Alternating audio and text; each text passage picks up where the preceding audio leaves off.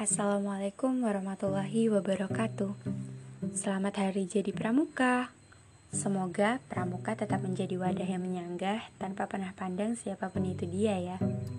Dan semoga Pramuka juga tetap menjadi naungan bagi seluruh anggota di dalamnya, terutama Praja Muda Karana di seluruh Indonesia. Aku tahu Aku bukanlah satu-satunya orang yang mengucapkan dan turut berbahagia atas hari jadi pramuka yang ke-59 ini. Tetapi aku adalah seseorang yang ingin sedikit bercerita tentang sebuah um, sebuah ajang organisasi yang katanya menjadi tempat untuk mematri kemandirian dan menciptakan generasi berjiwa Pancasila. Sedangkan menurutku, ungkapan itu kurang tepat untuk mendeskripsikan apa sih fungsi pramuka, karena pramuka tidak melulu tentang itu saja. Bagiku pribadi, pramuka itu memberikan setumpuk kenangan-kenangan yang selalu ingin aku ulang. Tapi kemudian aku sadar bahwa waktu akan terus berputar sampai akhirnya kenangan itu hanya bisa aku simpan Ya, yang pasti disimpan di ruang ingatan dong. Yang asal kalian tahu, kuncinya sudah hilang aku buang.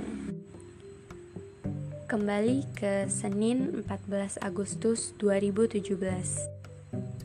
Hari pertama aku merayakan hari ulang tahun pramuka di junior high school. Yang pada awalnya aku kira pramuka hanya tentang suka-suka saja. Tentang berbahagia saat memenangkan lomba, tentang seberapa sih senangnya memiliki begitu banyak teman bercerita yang bisa kita anggap sebagai saudara satu sama lainnya. Tapi kayaknya aku lupa bahwa setiap ada luka pasti ada obatnya. Setiap ada pagi pasti ada malam. Setiap ada terik pasti ada hujan kan? Begitu juga dengan tawa, pasti ada tangis. Begitu pula dengan bahagia, pasti ada duka di dalamnya. Pramuka membuatku lebih mengerti apa sih artinya kebersamaan dan bagaimana sih caranya menghilangkan sebuah ego untuk mencapai sebuah kekompakan. Dari itu semua, aku belajar dari seorang pelatih, pembina, dan guru bagiku. Oke, salah Beliau memang memegang semua jabatan itu, tetapi bagi diriku sendiri, beliau adalah sesosok kakak yang sangat-sangat menyayangi adik-adiknya. Beliau tak pernah segan menasehati kami di depan banyak orang. Beliau juga tak enggan untuk membentak kami di depan keramaian. Beliau tidak melulu menjunjung kami, memuji kami, atau bahkan memberitahukan kepada seluruh dunia bahwa kami adalah yang terbaik. Jika ada yang berkata bahwa dia adalah orang yang mengagung-agungkan adik-adiknya, orang itu salah besar. Karena dulu, sewaktu pertama kali aku dilatih olehnya, aku pernah merasa, kenapa sih aku selalu dibentak-bentak? Kenapa sih aku harus selalu dinasehati dengan nada yang tinggi? Sampai pernah aku tuh berpikir, kenapa sih aku yang selalu salah? Tapi, apa kalian tahu bahwa beliau juga sosok orang yang membuat kami tahu apa sih sebenarnya pramuka itu?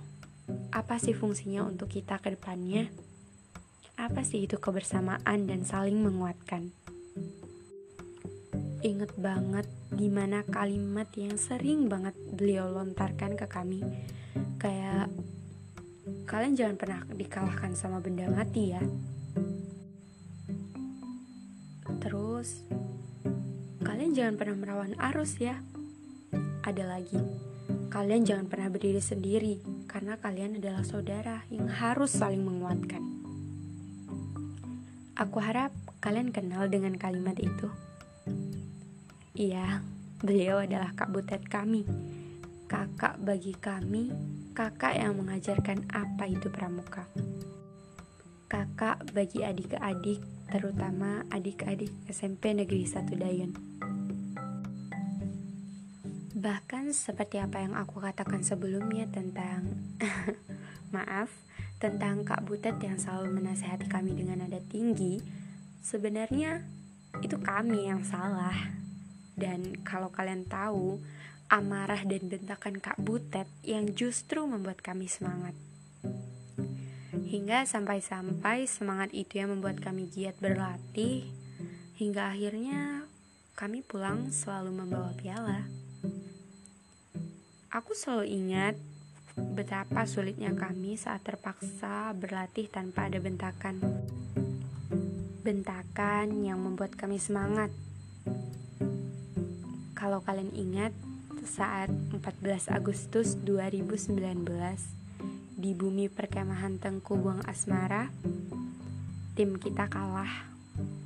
Tapi aku senang karena karena dengan kekalahan itu kita sadar bahwa amarah dan betaan Kak Butet itu sangat berarti bagi kita.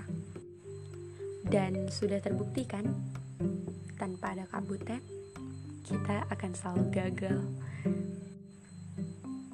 Allah memberikan kekuatan kita melalui kakak.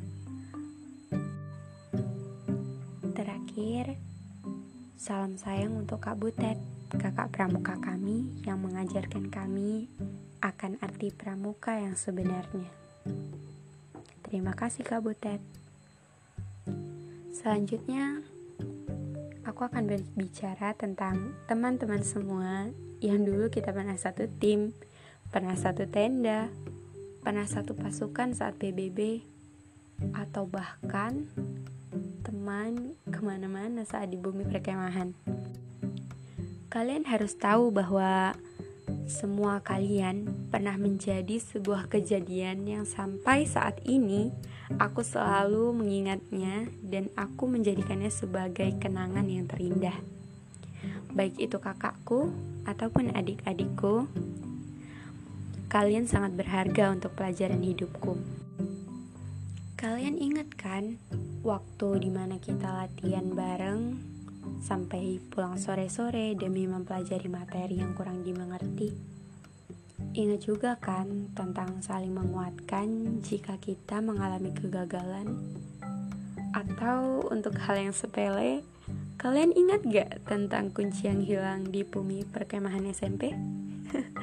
aku harap kalian masih ingat. Dan yang pasti aku juga berharap kalian bisa terus mengingatnya. Karena Mungkin jika suatu saat nanti kita bertemu lagi, kita akan ceritakan itu lagi. Kita akan bernostalgia sepuasnya, melepaskan rindu yang kian menyesakkan dada. Sampai jumpa lagi Regu Mawar dan Regu Harimau. Salam manis untuk kalian semua. Terima kasih juga untuk Praja Muda Karana yang telah menjadi ajang untuk kami belajar dan menuangkan segala kebiasaan ya yang sebenarnya nggak seberapa sih. Tetap semangat ya, jangan lunturkan jiwa kepramukaan di diri kalian. Meskipun perayaan kali ini nggak kayak tahun-tahun sebelumnya. Perayaan kali ini kurang meriah. ya udah deh, sekali lagi selamat hari jadi pramuka ya yang ke-59 dan juga semoga pandemi ini segera berakhir. Amin, Allahumma amin. Akhir kata, aku Hikmah Unur Amalia mengucapkan maaf yang sebesar-besarnya jika ada salah bicara. Udah kayak Idul Fitri aja. Terima kasih ya kepada setiap pasang telinga yang sudah rela mendengarkan celotehanku. Dadah. Wassalamualaikum warahmatullahi wabarakatuh.